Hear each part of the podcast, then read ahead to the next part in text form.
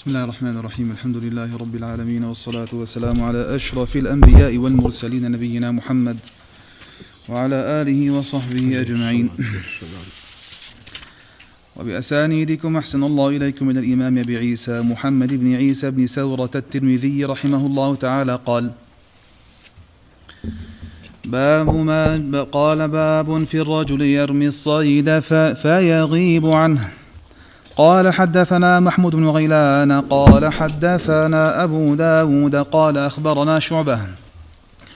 عن أبي بشر قال سمعت سعيد بن جبير يحدث عن عدي بن حاتم قال قلت يا رسول الله أرمي الصيد فأجد فيه من الغد سهمي. قال إذا علمت أن سهمك قتله ولم تر فيه أثر سبع فكل. قال هذا حديث حسن صحيح والعمل على هذا عند أهل العلم. وروى شعبة هذا الحديث عن أبي بشر وعبد الملك بن ميسرة عن سعيد بن جبير عن عدي بن حاتم وكلا الحديثين صحيح. قال وفي الباب عن أبي ثعلبة الخشني. قال باب في من يرمي الصيد فيجده ميتا أو ميتا في الماء.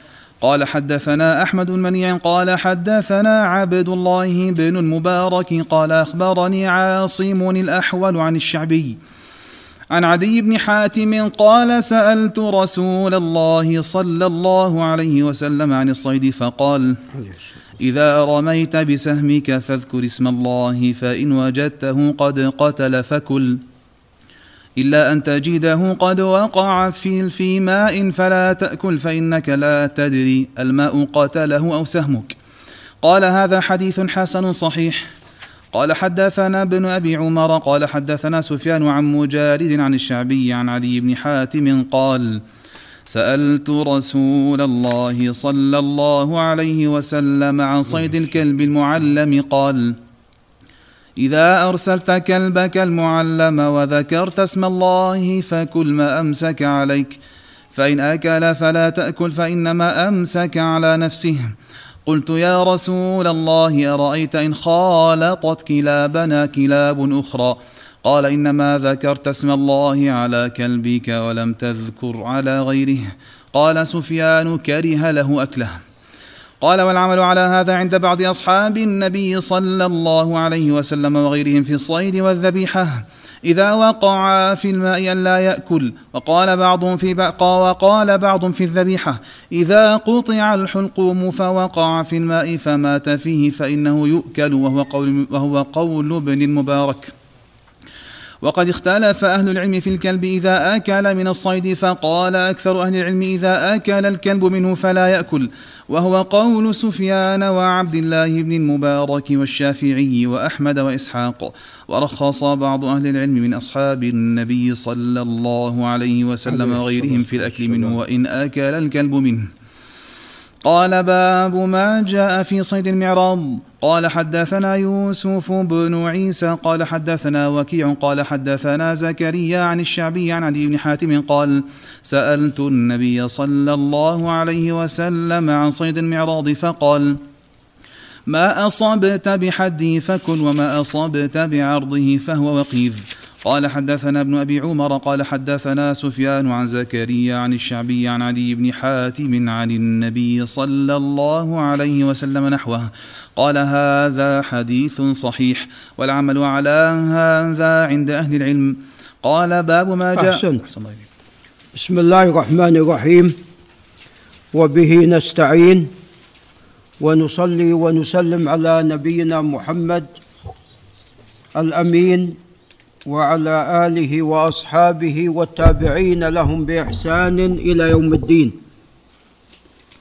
أما بعد فقال الإمام أبو عيسى الترمذي في كتابه الجامع.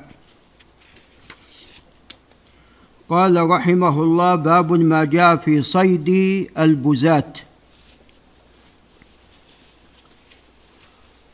والبزات هي أحد الأشياء التي يصاد بها. فالجوارح هي أحد الجوارح التي يصاد بها. فالجوارح التي يصاد بها تنقسم إلى قسمين. جوارح تصيد بنابها كالكلب والفهد. وجوارح تصيد بمخلبها كالبازي والصقر والشاهين والعقاب. فهذه تصيد كما هو معلوم بمخلبها. وأما الأولى فهي التي تصيد بنابها. وقد ذكر أهل العلم أيضا من جملة الحيوانات التي يصاد بها النمر والأسد. يعني إذا علم إذا ممكن أن يعلم ذكر بعض الفقهاء ذلك. وهذا أنا يعني هذا بعيد لكن ممكن أن يعلم. نعم. وإلا فإنهما كما تعلمون حيوانين مفترسين شديدا الافتراس. لكن قد ذكر بعض الفقهاء ذلك. نعم. الله تعالى يقول تعلمونهن مما علمكم الله فكلوا مما أمسكن عليكم. وذكر الجوارح فالجوارح هي هذه الأشياء هذه الحيوانات إما أن تصيد بنابها وإما أن تصيد بمخلبها. نعم فهذه هي الحيوانات التي تعلم على الصيد.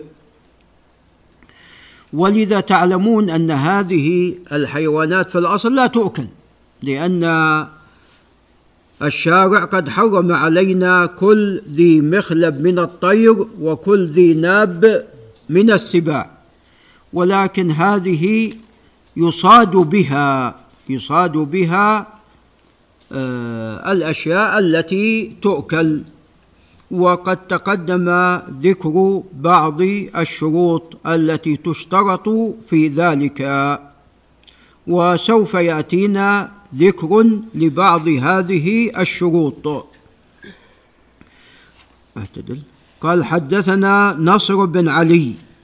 ونصر بن علي هو بن نصر الأزدي الجهضمي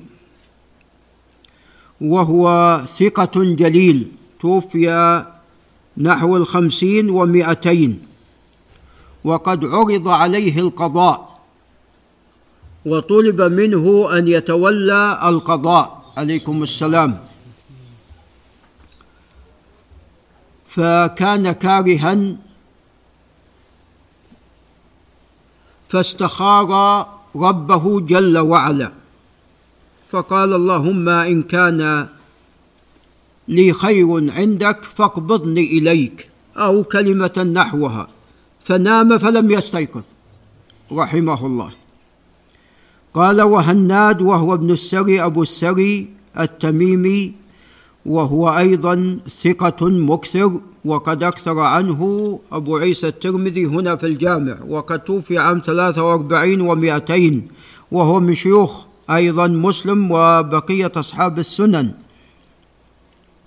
وله كتاب الزهد وهو كتاب قيم.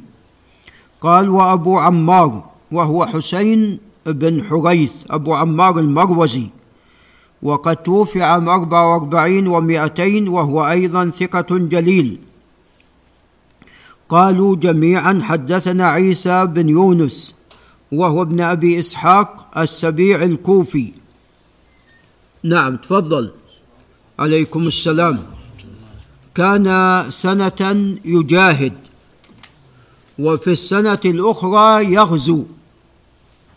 في السنة الأخرى عليكم السلام يغزو الكفار. نعم. كان نعم عفوا أحسنت. كان في سنة نعم يجاهد وكان في السنة الأخرى يحج إلى بيت الله الحرام فسنة للحج وسنة للجهاد. وقد توفي عام سبعة وثمانين ومئة وقيل واحد وتسعين ومئة. نعم وهو ثقة جليل.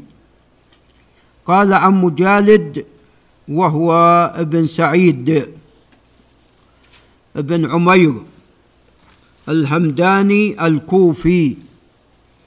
أبو سعيد وقيل أبو عمير وقيل أبو عمرو أو عمر قيل أبو عمر عفوا وقيل أبو عمير وقيل أبو سعيد. ومجالد معروف برواية عن الشعبي. وهو عموما مكثر من الرواية وخاصة كما تقدم عن الشعبي.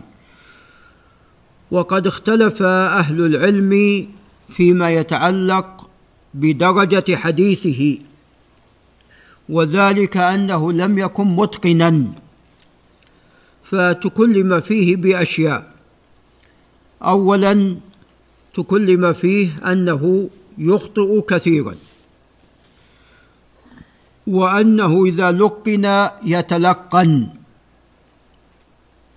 نعم وهذا يعتبر جرح. يعني إذا كان يحدث بالحديث قد يتوقف. ينسى بعض الحديث فيلقن من قبل ماذا؟ من قبل السامعين والحاضرين. مثل ما الإمام في الصلاة في أثناء القراءة قد يخطئ في آية أو لا يذكر الآية التي بعد الآية التي قرأها فيلقن من قبل ماذا؟ من قبل المصلين.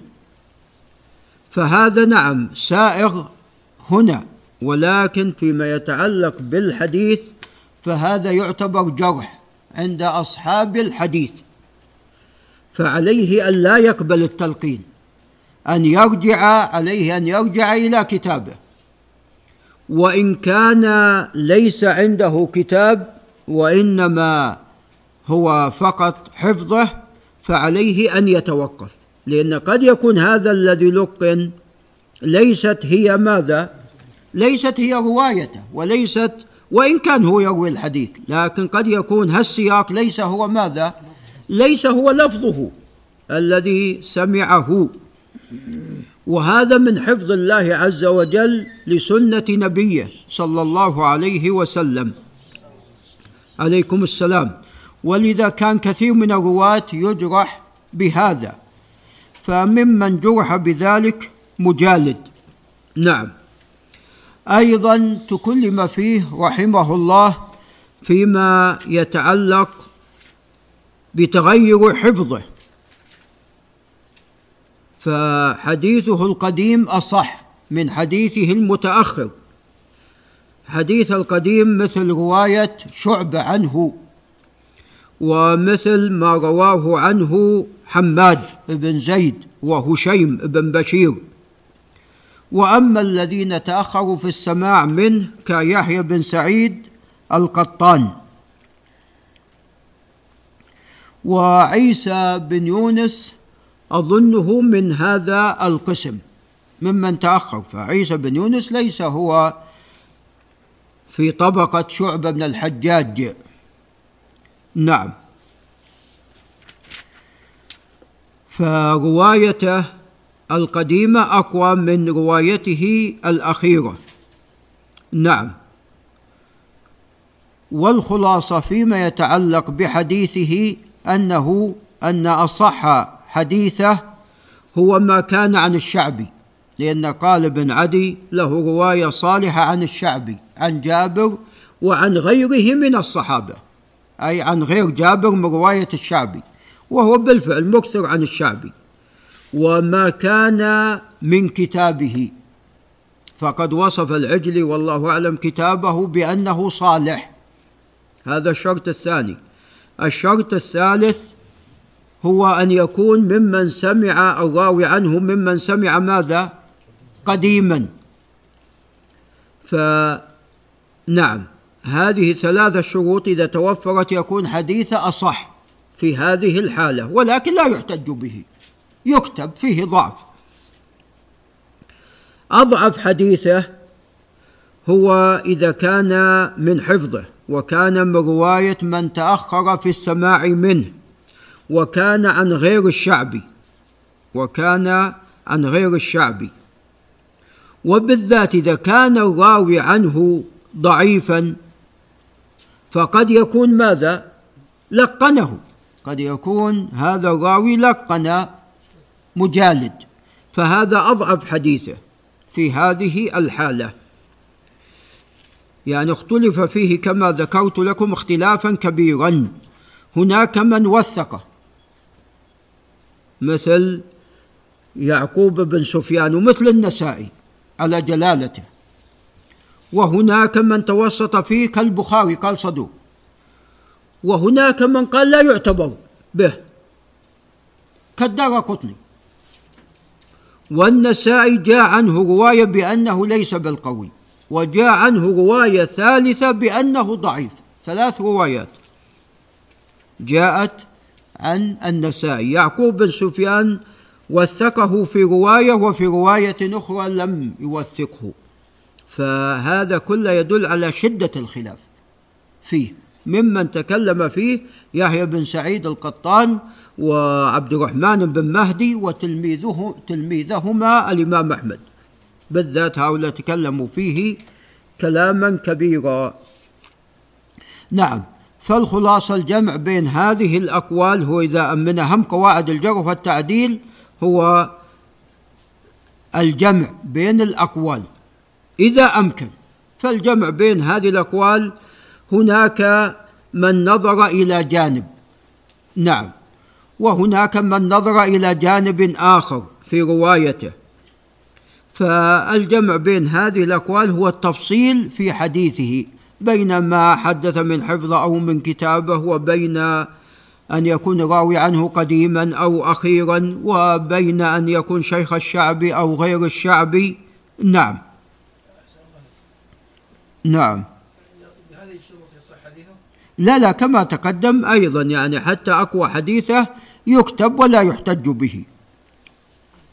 قال عن الشعبي وهو عامر بن شراحيل الشعبي الكوفي الإمام. نعم فهو من كبار آه، الأئمة في زمانه. حتى يعني قد قيل أن ابن عباس في زمانه والشعبي في ماذا؟ في زمانه فهو كان من كبار أهل العلم. وقال وكان معروفا بالحفظ حتى قال ما كتبت سوداء في في بيضاء. نعم. وكان معروف بقوة العارضة بقوة الحجة. حتى سأله شخص قال ما ما اسم هذا لعل الشيخ الإسلام ينتبه. قال ما اسم زوجة إبليس؟ قال ذاك عرس عرس ما حضرنا. نعم هذا جوابه كيف؟ تسألني عن زوجة إبليس؟ نعم أن تسأل عن شيء يهمك. نعم. وقيل يعني أن كان عنده أيضا يعني دعابة فكان هو مع زوجته. فقال شخص أيكم الشعبي؟ قال هي. نعم. فيعني أنت ما تعرف الرجل والمرأة. نعم. فالشعبي إمام جليل وقد توفي عام ثلاثة ومئة وقال أدركت خمسمائة من الصحابة. يقول أدركت خمسمائة من الصحابة. نعم. قال عن عدي بن حاتم رضي الله تعالى عنه. وعدي بن حاتم بن عبد الله الطائي. نعم. وكما تقدم أن هناك أسرة من الأسلم تنتسب إلى عدي بن حاتم وأبوه طبعا هو المشهور بالكرم حاتم بن عبد الله الطائي الذي هلك في الجاهلية. وعدي بحمد الله أسلم. نعم. قال سألت رسول وكان نصرانيا طبعا عدي فالحمد لله. كانت كان شمال الجزيرة العربية إلى تقريبا وسط يعني إلى اليمامة وسط نجد. يعني كانوا نصارى. الحمد لله. جاء الإسلام وبحمد الله أسلم الناس. نعم.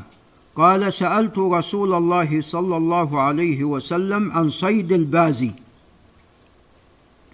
والبازي هو أحد الطيور التي يصاد بها فقال ما أمسك عليك. وهذا جاء في القرآن الكريم. فكلوا مما امسكنا عليكم أي صدنا لكم. هذه الحيوانات التي يصاد بها إما أن تصيد لصاحبها الذي أرسلها وعلمها ودربها وإما أن تصيد لنفسها. نعم. فعلامة ما صادت لنفسها هو ماذا؟ هو أكلها مما صادت. فإذا أكلت يعني هذا الشيء قد صادته لنفسها. فإذا لم تأكل فهنا تكون قد صادته لصاحبها. نعم. وهذا شرط من الشروط التي تشترط في حل الصيد. وباقي الشروط أن يكون طبعا هذا معلم. ونعم تعلمونهن مما علمكم الله. وأن تذكر اسم الله عليه عندما ترسله. وأن تكون أنت المرسل. يعني قد هو يرى الصيد فينطلق من ماذا؟ ينطلق من قبل نفسه ولا تدري أنت عنه. ففي الحديث سوف يأتينا إذا أرسلت كلبك المعلم. أنت الذي نعم أرسلته نعم. فكل هذه الشروط تشترط. نعم. وأما إذا قتل الصيد فهذا لا يشترط لأنه سوف يأتينا. وإن قتلنا قال وإن قتلنا. وطبعا فيما يتعلق بأكل الحيوان المرسل المعلم من الصيد هذا فيه خلاف ولكن الأرجح والله أعلم أنه آه، لا يأكل. إذا أكل هذا صاد لنفسه فلا تأكل. وقد جاء اشتراط ذلك في حديث عدي بن حاتم وقبل ذلك في الآية الكريمة. فكلوا مما أمسكنا عليكم وإلا جاء في حديث عمرو بن شعيب عن أبي عن جده وإن أكل. لكن هذا لا شك ما جاء في القرآن والحديث الصحيح أصح. وسوف يأتي نعم. وطبعا هنا لا يشترط أن آه، أن أن لا يشترط في الحيوان المرسل. إذا صاد لا يشترط فيه أن ينهر الدم. يعني حتى لو قتل المصيد بالخنق. هذا محل خلاف بين أهل العلم والصواب أنه يوكل لقوله عليه الصلاة والسلام عندما قال السائل وإن قتلنا قال وإن قتلنا ولم يشترط, عليه الصلاة والسلام أن يكون قد جرح. بخلاف الصيد بالآلات لا بد أن تكون ماذا؟ جارحة لا بد أن تنهر الدم. ولذا سوف يأتينا بإذن الله أن الصيد في المعراض هذا يعني طبعا المعراض خشبه لها طرفان طرف نعم يخزق حاد نعم وطرف عريض. فقال ما صدت بطرفه المحدد فهذا يؤكل الذي يخزق بخلاف ما كان بعرضه فلا تأكل. بعرضه أي بالطرف العريض غير المدبب فلا تأكل. فبالنسبة للآلات لابد أن تكون خازقة. نعم. ولذا ما يسمى بالنبيطة عند بعض الناس وكثير من الصغار يصيدون بها هذه غالبا ماذا؟ هذه غالبا نعم موقوذة تصدم. نعم تصدم هذا الطائر. نعم إن كان انجرحت فنعم. نعم البندقية تخزق تدخل داخل ماذا؟ نعم داخل الصيد وقد تتجاوز ذلك. نعم. غريبة نعم. نعم فغ... نعم إن جرحت.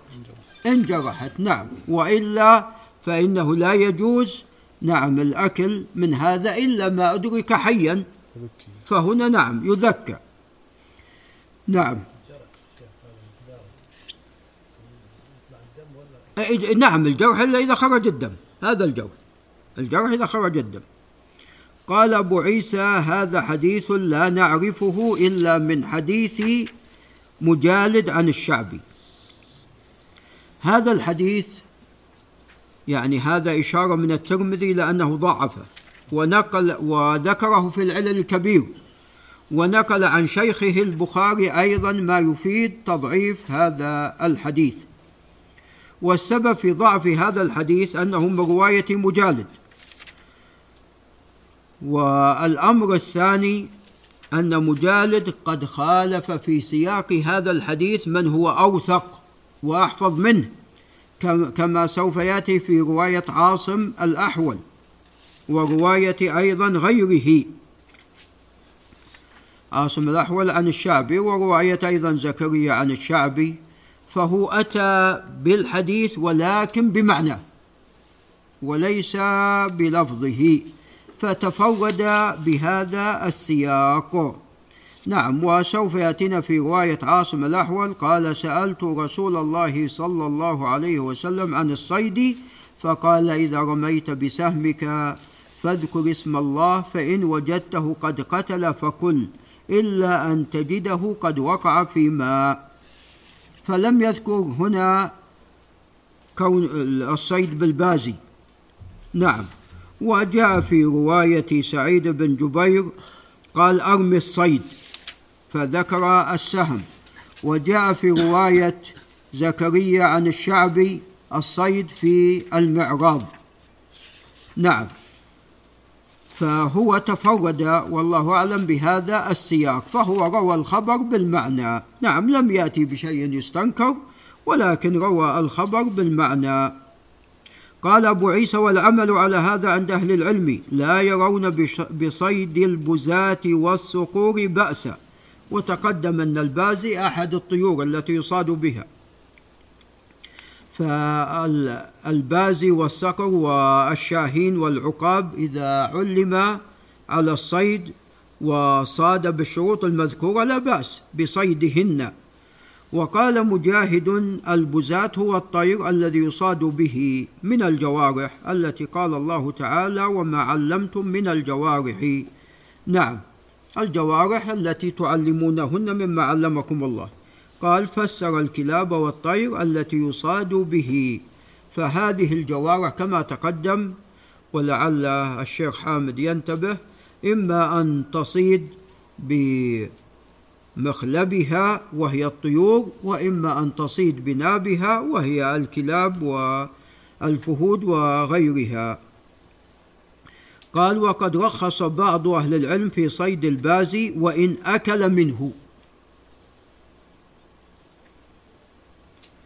وقالوا إنما تعليمه إجابته وكرهه بعضهم والفقهاء أكثرهم قالوا ياكل وإن أكل منه.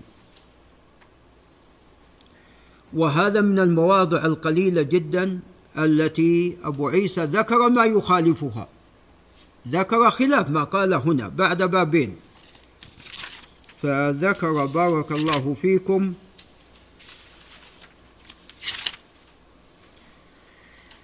في الباب الثامن. في حديث نعم العرباض بن سارية. لا ليس حديث العرباض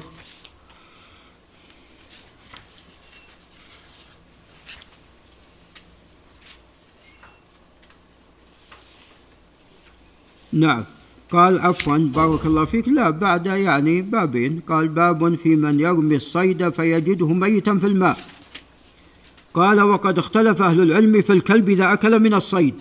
فقال أكثر أهل العلم إذا أكل الكلب منه فلا يأكل. قال هنا أكثر أهل العلم. وكون الأول في البازي أو في الكلب هذا ماذا؟ يعني هذا يعني لا يغير من الأمر شيئا. الكلب مثل البازي هنا الكلام فيما يتعلق إذا أكل. هذا الحيوان سواء كان طيرا أو كان كلبا. نعم. فأكثر أهل العلم قالوا يعني اللي ذكر بعد ذلك هو الصحيح. أكثر أهل العلم قالوا إذا أكل فلا يأكل. نعم. وهذا هو الأرجح لما تقدم. قال وقد رخص بعض أهل العلم في صيد الباز وإن أكل منه وقالوا إنما تعليمه إجابته وكرهه بعضهم والفقهاء أكثرهم قالوا يأكل وإن أكل منه وهذا سوف يأتي عنه ما يخالفه. نعم ثم قال باب في الرجل يرمي الصيد فيغيب عنه.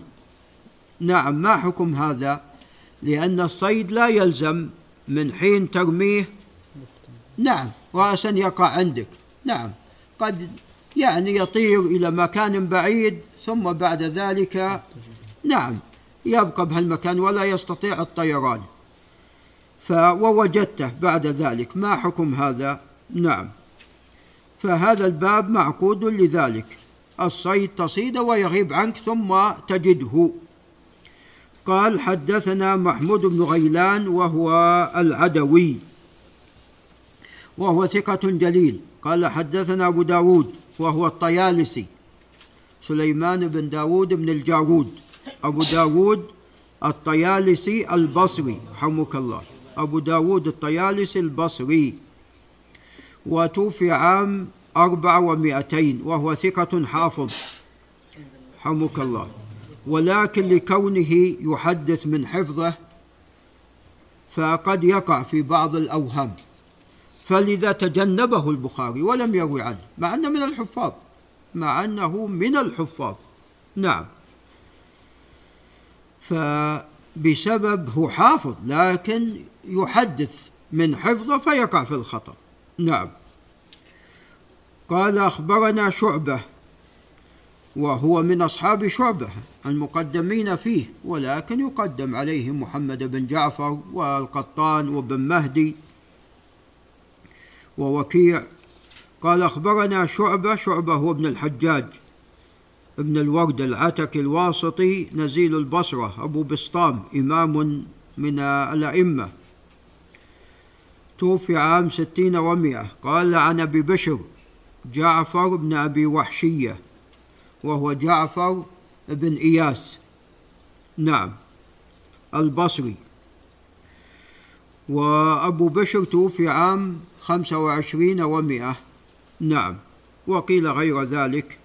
وقد خرج له الجماعة. وأبو بشر حديثه على ثلاثة أقسام.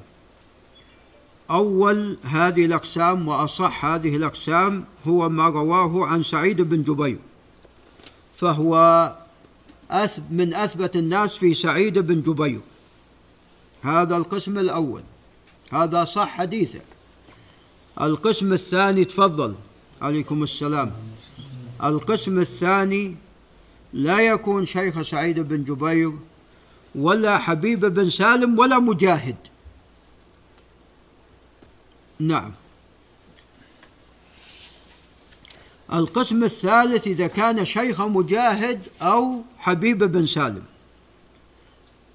القسم الثالث هذا ضعيف. الثاني صحيح. الأول من أصح الصحيح. الثالث لماذا ضعيف؟ لأنه لم يسمع منهما. قال شعبة لم يسمع من مجاهد ولم يسمع من حبيب ابن سالم. نعم. فهذه أقسام حديث أبي بشر جعفر بن إياس. قال سمعت سعيد بن جبير وهو الأسد الوالبي الإمام الذي قتله الحجاج قتل الله الحجاج. وعندما قتل لم يبلغ الخمسين تقريبا وكان ذلك في سنة خمس وتسعين وقبل قتله دعا عليه سعيد بن جبير ألا يسلطه الله على أحد بعده. فنرجو أن الله استجاب لسعيد. حتى يقولون مات هلك الحجاج بعده بأيام. فكان يقولون يفزع من النوم ويقول مالي ولسعيد نعم نعوذ بالله من ذلك. هذه عاقبة الظلم. وتعلمون قد قتل عبد الله بن الزبير وقتل غيره. نعم. قال يحدث عن عدي بن حاتم الطائي كما تقدم. قال قلت يا رسول الله أرمي الصيد. يرميه بالسهم بالقوس فأجد فيه من الغد سهمي. سهم يعرفه يجده في الصيد. متى يجده؟ يجده من الغد ولعل عبد العزيز ينتبه. يجده من الغد. قال فأجد فيه من الغد سهمي. قال إذا علمت أن سهمك قتله. السبب؟ في قتله هو سهمك. ولم تر فيه أثر أثر سبع فكل. قد قد يكون سهمك أصابه نعم أصاب سهمك موجود. وعقره بحيث ما يستطيع أن يطير. وجاء السبع وماذا؟ وأكل منه. فتجد فيه أثر ماذا؟ أثر السبع. فهنا لا تأكل. نعم. قال ولم تجد فيه أثر سبع فكل. نعم فهذا هو الشرط. نعم الشرط الأول أن تعرف أن سهمك. نعم قد أصابه أثر السهم. نعم السهم موجود فيه. والأمر الثاني هو لا ترى فيه أثر سبب آخر في قتل أو في موت هذا الشيء الذي أردت اصطياده. قال أبو عيسى هذا حديث حسن صحيح. نعم فهذا الحديث حديث صحيح. قال والعمل على هذا عند أهل العلم. وروى شعبة طبعا هنا أبو عيسى لم يذكر خلافا. نعم فهذا أمر متفق عليه. قال نعم. قال وروى شعبة هذا الحديث عن أبي بشر وعبد الملك بن ميسرة. عبد الملك بن ميسرة هو الهلالي وهو ثقة. نعم. عن سعيد بن جبير عن عدي بن حاتم قال وكلا الحديثين صحيح فمرة رواه عن أبي بشر ومرة رواه عن عبد الملك بن ميسرة. نعم كلاهما عن سعيد بن جبير. فيقول أبو عيسى كلا الحديثين صحيح فمرة مرة فمرة رواه عن هذا ومرة رواه عن الآخر. نعم. قال باب في من يرمي الصيد فيجده ميتا في الماء. نعم هذه مسألة متعلقة بالمسألة الأولى. نعم. قال حدثنا أحمد بن منيع وهو البغوي ثقة حافظ توفي عام 44 و200 قال حدثنا عبد الله ابن المبارك وهو الحنظلي مولاهم المروزي وهو إمام جليل. حتى قيل أن خصال الخير قد جمعت فيه. نعم رحمه الله. فهو فقيه ومحدث. وهو أيضا مجاهد. نعم. وقد ذكرت له قصة رحمه الله أن علجا من العلوج خرج بين الصفين يتحدى المسلمين. فخرج له شخص من المسلمين فقتله والثاني فقتله ولعل يمكن آخر وقتله فهابه الناس. فخرج رجل من وسط صف المسلمين وكان متلثما فقتله أعانه الله عز وجل عليه فقتل هذا العلج فدخل في الصف فلحقه شخص يعني قال أخبرني من أنت؟ فكشف لثامه هو نعم رحمه الله أراد أن يكون هذا خالصا لله عز وجل. نعم فرحم الله عبد الله بن المبارك. ويقولون أن والده كان قد وضع على بستان يحرس هالبستان فجاء صاحب البستان فقال هات لي رمانة. فأتى له من البستان برمانة وكان طعمها يعني حامضا ليس بالجيد. فقال يعني جيب لي رمانة طيبة. فقال أنا ما إيش مدريني قال أنت صاحب أنت الآن الحارس على البستان. يحسبه ماذا؟ يعني يأكل. يحسبه يأكل فيعرف هذا الجيد وهذا الوسط وهذا الرديء. قال أنا ما أدري ما آكل. نعم. فيقولون عليكم السلام. فيقولون أنه قام وزوجه ماذا؟ ابنته. فحملت بعبد الله بن المبارك. حملت بعبد الله. زوجه ابنته اغتنم. قال هذا رجل صالح رجل أمين. نعم. فأريد أن أزوجه ابنتي. فقام وزوجه ابنته. نعم.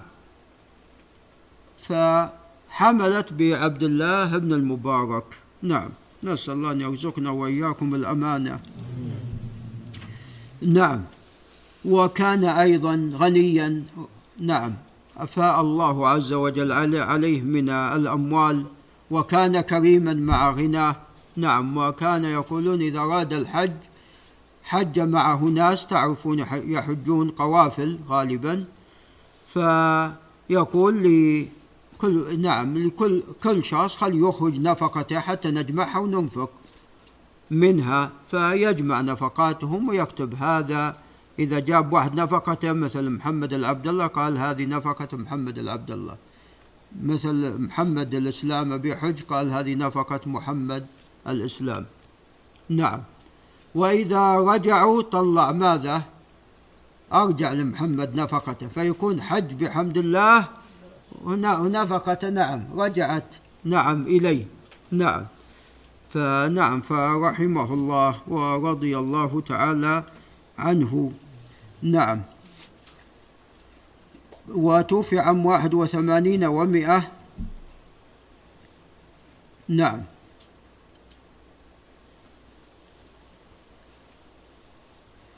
قال أخبرني عاصم الأحول. وعاصم هو بن سليمان الأحول البصري. وهو ثقة ثبت. خرج له الجماعة توفي سنة أربعين ومائة. أو بعد الأربعين ومائة وقد تكلم فيه يحيى بن سعيد القطان قال ابن حجر لعل بسبب دخوله في عمل السلطان وإلا هو ثقة حافظ. قال عن الشعبي عامر بن شراحيل الشعبي الإمام. قال عن عدي بن حاتم الطائي قال سألت رسول الله صلى الله عليه وسلم عن الصيد فقال إذا رميت بسهمك فاذكر اسم الله. فلا بد أن إذا رميت أو أرسلت كلبك تذكر ماذا؟ تذكر اسم الله عز وجل. فهذا شرط من شروط حل الصيد. فإن وجدته قد قتل فكل. نعم حتى ولو قتل. نعم. وحتى لو قتل المصيد خنقا. لعل الشيخ ناصر ينتبه. حتى ولو قتل المصيد خنقا. نعم. وإنما يشترط هذا الشرط وهو الجرح وخروج الدم هذا في الآلة. نعم. وأما في الحيوانات لا هذا لا يشترط. لأن هنا ما ذكر الرسول عليه الصلاة والسلام هذا الشرط. قال فإن وجدته قد قتل فكل إلا أن تجده قد وقع في ماء نعم. فهو صاده صيدك ولكن وجدناه قد وقع في الماء. صاده الصيد وتركه فوجدناه قد وقع في الماء. فقد يكون هو نعم يعني صاده في الماء فقتله الحيوان الذي أرسل عفوا السهم الذي أرسل نعم. أو الحيوان نعم. نعم. أو السهم نعم. السهم هنا نعم. فإن فقد يكون نعم. هنا ضربته بالسهم وجدت سهمك ووجدت ماذا؟ وقع في ماذا؟ في الماء. فهنا أنت لا تدري هل سهمك هو الذي قتل الصيد أو الماء الذي قتل الصيد. فهنا ماذا؟ لا تأكل لأنه قد اجتمع حاضر حاضر ومبيح فيغلب جانب الحضر. وهذه القاعدة طبعا لا شك أنها نعم يعني هي قاعدة صحيحة لكن ليست مضطردة. فهذه في بعض الأبواب. وحتى هنا فيه تفصيل. دليل طبعا هذه القاعدة أن إذا نزى الحمار على الفرس ما حكم البغل؟ الناتج؟ آه، حرام لا يجوز لأن الفرس حلال والحمار حرام فالناتج منهما نعم لا يؤكل. نعم فيغلب جانب الحظر فهنا نعم لا يؤكل. وكذا أيضا. نعم. لو يعني شخص أراد أن يخطب امرأة فقيل له نعم. أراد أن يخطب من شخص من شخص ابنته. لعل الشيخ هيثم ينتبه أراد من شخص أن يخطب ابنته. فعنده ابنتان. فقال له الأب أنت نعم عفوا قال له الأب أحد بناتي قد رضعت من والدتك وأنا لا أذكر. أيتهما رضعت؟ نعم. وين آه، طارق؟ يلا على مذهب مالك. نعم أنت تقول على مذهب الإمام مالك. شيخنا مو في النكاح. فلما يسير يجرب الثنتين لكن عاد في النكاح. نعم في النكاح نعم الفروج يحتاط لها. كيف وقد قيل؟ خلاص نعم. لكن الآن إحنا نسأل طارق أيضا مسألة أخرى. أنت عندك ثوبان. لا خلها نسأل الشيخ الحارث. أنت عندك ثوبان.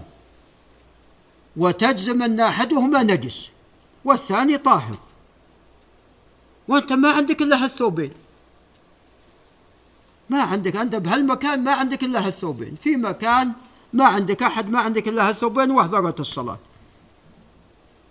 فعندنا ثلاث حالات. نشوف الشيخ الحارث يختار أي الحالات. الحالة الأولى يصلي الإنسان عاري.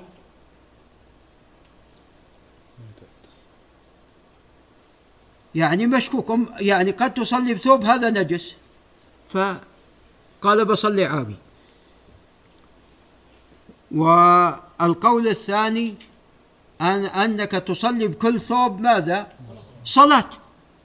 فيكون عندك صلاة جزما صليتها بدون ماذا؟ صليت بثوب بثوب طاهر. والقول الثالث أنك تجتهد. طبعا الذي نعم القول الثالث أنك تجتهد وتختار أحد الثوبين وتصلي. فنرى أبو عمرو ماذا يختار من هالأقوال الثلاثة؟ خلص طارق يقول أنا بس بالمياه على مذهب مالك. نعم. نعم. نعم. والله الأقرب يجتهد. نعم طبعا يصلي عاري هذه غير مقبولة. يعني أقصد غير الثياب موجودة كيف تصلي عاري؟ والثوب موجود. نعم. والأمر الثاني أنك تصلي بثوب بكل ثوب صلاة. تصلي بكل ثوب صلاة. فهنا يرد على هذا صليت هذه الصلاة كم؟ مرتين. والأصل أن الصلاة ماذا؟ تصلى مرة واحدة. الأصل أن الصلاة تصلى مرة واحدة. فهنا والله أعلم أنك تجتهد. نعم. تجتهد. نعم.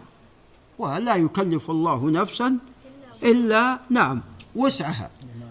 لكن هذا ما نقول في مسألة الصيد ومسألة الفروج. نقول عندك الآن بنتين وأنت تجزم أن إحداهما قد رضعت من أم هالشخص فإذا نجتهد يعني ولا عليك أن تتجنب كلا الثنتين. نعم. بالنسبة لحديث نعم. عدي بن حاتم. إيه الأصل نعم الأصل في الأبضاع الحمى يحتاط لها. نعم يحتاط لها نعم نعم. لكن أنا أقصد هذا لأن بعض أهل العلم طرد هذا كأنه في كل المسائل. فيعني عندما جئنا إلى صيام يوم السبت قال عندنا حديث عبد الله بن بسر ينهى عن صيام يوم السبت حتى لو لم تجد إلا لحاء شجرة فامضغه نعم. قيل له ولا حديث الأخرى. عندنا مثلا حديث عبد الله بن عمرو بن العاص. قال خلاص صم يوم وأفطر يوم. لابد أن يدخل عليك ماذا؟ السبت في صيامك. وعندنا أيضا حديث عائشة وأم سلمة كان يصوم عليه الصلاة والسلام أكثر شعبان ولم يذكر أنه كان يستثني السبت. وعندنا أيضا ما جاء في الصحيحين في قصة جويرية هل صمت يوما قبل عندما صامت الجمعة؟ لا. هل تريدين أن تصومون أن تصومين يوما بعده والذي بعده هو الأحد ولا ماذا؟ السبت بعد الجمعة. قالت لا. قال إذا أفطري. فإذا لو قرنت ما بين صيام الجمعة والسبت لكان ماذا؟ لكان جائزا هذا حلالا مشروعا لو قرنت بينهما. فهذا فيه في صيام السبت. فقيل له هذه الأحاديث وغيرها حتى قال أبو بكر الأثم هي متواترة. قال إذا اجتمع حاضر ومبيح يقدم الحاضر. لا هذه ما هنا تأخذ بالترجيح. لا شك أن هذه الأحاديث أولا أكثر. ثانيا بارك الله فيكم أنها أصح. نعم. ثالثا أن حديث عبد الله بن بشر قد تكلم فيه. فلا شك هنا ما, نعم لا ندخل هذه القاعدة. وعندي أن هذه القاعدة إذا اجتمع حاضر ومبيح إذا حصل يعني تكافؤ أو تقارب للتكافؤ. وقد أنا راجعت حديث عدي بن حاتم وسوف يأتي طبعا. نعم وهو في الرواية التي بعده ونقراها طبعا. قال أبو عيسى هذا حديث حسن صحيح وهو هذا إسناد صحيح جدا وقد خرجه الشيخان. نعم. قال حدثنا ابن أبي عمر وهو محمد بن يحيى بن أبي عمر العدني المكي حج أربعين حجة ماشيا على قدميه. رحمه الله. توفي عام ثلاثة وأربعين ومائتين. قال حدثنا سفيان وهو سفيان بن عيينة بن أبي عمران الهلالي. نعم أبو محمد الإمام توفي عام 98 و100 عن مجالد وهو بن سعيد تقدم عن الشعبي عامر بن شراحيل تقدم عن عدي بن حاتم الطائي تقدم رضي الله عنه. قال سألت رسول الله صلى الله عليه وسلم عن صيد الكلب المعلم. قال إذا أرسلت كلبك المعلم وذكرت اسم الله فكل مما أمسك عليك فإن أكل فلا تأكل. فإنما أمسك على نفسه. نعم هذا في رواية مجالد. وهذه الرواية تخالف الرواية التي تقدمت في حديث سعيد. نعم تخالف. نعم تخالف الرواية التي تقدمت بارك الله فيكم في رواية عاصم الأحول عن الشعبي. قال فإن وجدته قد قتل فكل. فإن وجدته ماذا؟ قد قتل فكل. هنا فإن أكل فلا تأكل. ولا ما يخالف؟ ما يخالف. نعم. نعم هذا لا يخالف. هذاك القتل وهذا ماذا؟ وهذا الأكل. فهذا هنا نعم لا يخالف. نعم بل هو موافق للروايات الأخرى نعم فإن أكل فلا تأكل لأنه لم يصد لك لم يمسك عليك وإنما لنفسه فإنما أمسك على نفسه. قلت هذه الرواية التي نريد أن نتحدث عنها قلت يا رسول الله أرأيت إن خالطت كلابنا؟ نعم أرأيت إن خالطت كلابنا كلاب أخرى؟ قال إنما ذكرت اسم الله على كلبك ولم ولم تذكر على غيره. نعم. حمك الله. هذه هنا كلب مقابل ماذا؟ مقابل كلاب. ويكون يعني في مثل هذه الحالة غالبا يعني تكون نسبة الظن أن كلبك هو الذي صاد. قليلة ولا كثيرة؟ قليلة. وأنا قد راجعت كما ذكرت ألفاظ هذا الحديث في الصحيحين فوجدت هذه الألفاظ أربعة ألفاظ. نعم. يعني الآن لو عكسنا أنت عندك خمسة كلاب أرسلتها. ووجدت معها كلبا سادسا ليس هو كلبك. نعم. فهنا تكون يعني نسبة أن الكلب الآخر هو الذي صاد قليلة تكون هذه النسبة قليلة. والله أعلم هذه يعني القاعدة أحيانا يشترط فيها التكافؤ. وقد وجدت كما ذكرت لكم وجدت بعض أهل العلم قد صرح بذلك. وجدت بعض أهل العلم قد صرح بذلك. فإذا كثرت الكلاب التي أرسلتها ووجدت كلبا فهنا تكون النسبة قليلة جدا والاحتمال ضعيف. والعكس بالعكس يكون الاحتمال ماذا؟ يكون الاحتمال نعم قوي فهنا نعم.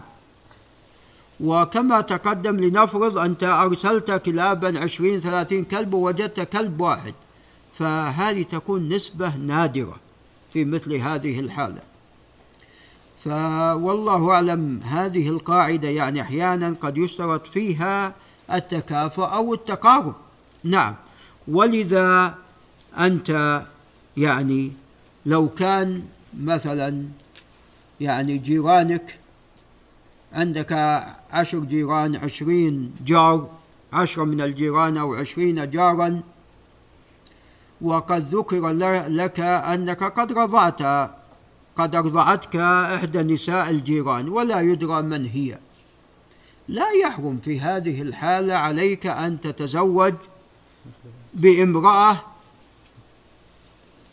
من جيرانك. لأن هذه نسبة قليلة. احتمال ماذا؟ احتمال ضعيف. احتمال ضعيف. احتمال هنا عدة جيران فالاحتمال ضعيف. وكلما قوي الاحتمال فهنا نعم عليك أن تتوقف. نعم. والله تعالى أعلم. وأنا كنت أردت أنني حررت المسألة فيما يتعلق بحديث عفوا حديث عدي بن حاتم. ولعل إن شاء الله لعل غدا إن شاء الله آتي بما كنت قد كتبته قديما. نعم. قال سفيان كره له أكله. نعم. فهنا نعم الاحتمال هنا كبير لأن أرسلت كلبك ووجدت معه ماذا؟ كلابا. نعم. فهذا أحد الألفاظ. واللفظ الآخر أرسلت, أرسلت كلبك ووجدت معه كلبا آخر. هذا لفظ آخر. واللفظ الثالث والله أعلم بالعكس. واللفظ الرابع كلاب مقابل كلاب والله أعلم. نعم. نعم وهذا نعم. هذا أيضا جمع مقابل جمع. هذا جمع مقابل جمع. إن خالطت كلابنا كلاب أخرى فهنا نعم جمع مقابل جمع. فهذا الحديث كما ذكرت ألفاظ هذا الحديث جاءت بالألفاظ الأربعة السابقة ولعل نتأكد ويقرأ بإذن الله غدا بمشيئة الله. قال والعمل قال أبو عيسى والعمل على هذا عند بعض أصحاب النبي صلى الله عليه وسلم وغيرهم في الصيد والذبيحة. إذا وقع في الماء الا يأكل لأنه لا يدرى. هل سهم القتل ولا الماء وقال بعضهم في الذبيحة إذا قطع الحلقوم فوقع في الماء فماتت فيه فإنه يأكل وهو قول ابن المبارك. إذا قطع الحلقوم هذا دليل على أنها قد ماتت ماذا؟ قد ماتت قبل غالبا. قال وقد اختلف أهل العلم في الكلب إذا أكل من الصيد. فقال أكثر أهل العلم هذه المسألة التي تقدم أن جاء نبي عيسى ما يخالفها. فقال أكثر أهل العلم إذا أكل الكلب منه فلا يأكل. وهو قول سفيان أي الثوري وعبد الله بن المبارك والشافعي وأحمد وإسحاق. ورخص بعض أهل العلم من أصحاب النبي صلى الله عليه وسلم وغيرهم في الأكل منه وإن أكل الكلب منه. والأصوب والله أعلم أنك لا تأكل. نعم. قال صاحب المغني وهي رواية عن أحمد. وروي, وروى ذلك وروي نعم وروي ذلك عن سعد. وروي ذلك عن سعد بن أبي وقاص وسلمان وأبي هريرة وابن عمر. حكاه عنهم الإمام أحمد. وبه قال مالك وللشافعي قولان كالمذهبين.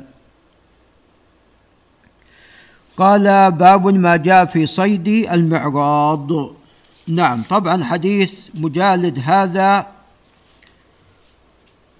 نعم وإن كان فيه مجالد ولكنه قد ماذا؟ قد توبع قد توبع على هذه الرواية فهذا الحديث صحيح وأصله في الصحيحين. قال باب ما جاء في صيد المعراض.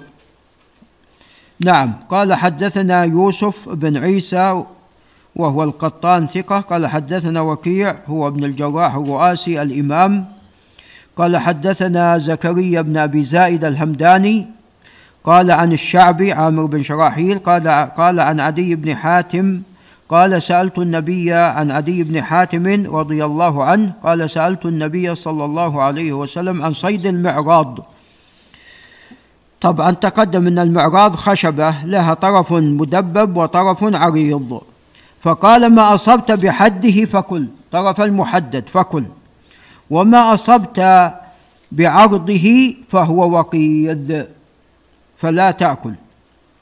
نعم إذن. قال حدثنا ابن أبي عمر العدني قال حدثنا سفيان بن عيينة قال عن زكريا وهو ابن أبي زائدة قال عن الشعبي قال عن عدي بن حاتم نحوه. قال أبو عيسى هذا حديث حسن صحيح. وهكذا في التأصيل. وأما في تحفة الأشراف فقال حسن صحيح. نعم. نعم النسخ نعم اختلفت. نعم. قال والعمل على هذا عند أهل العلم ولعل نقف عند هنا. هذا وبالله تعالى التوفيق.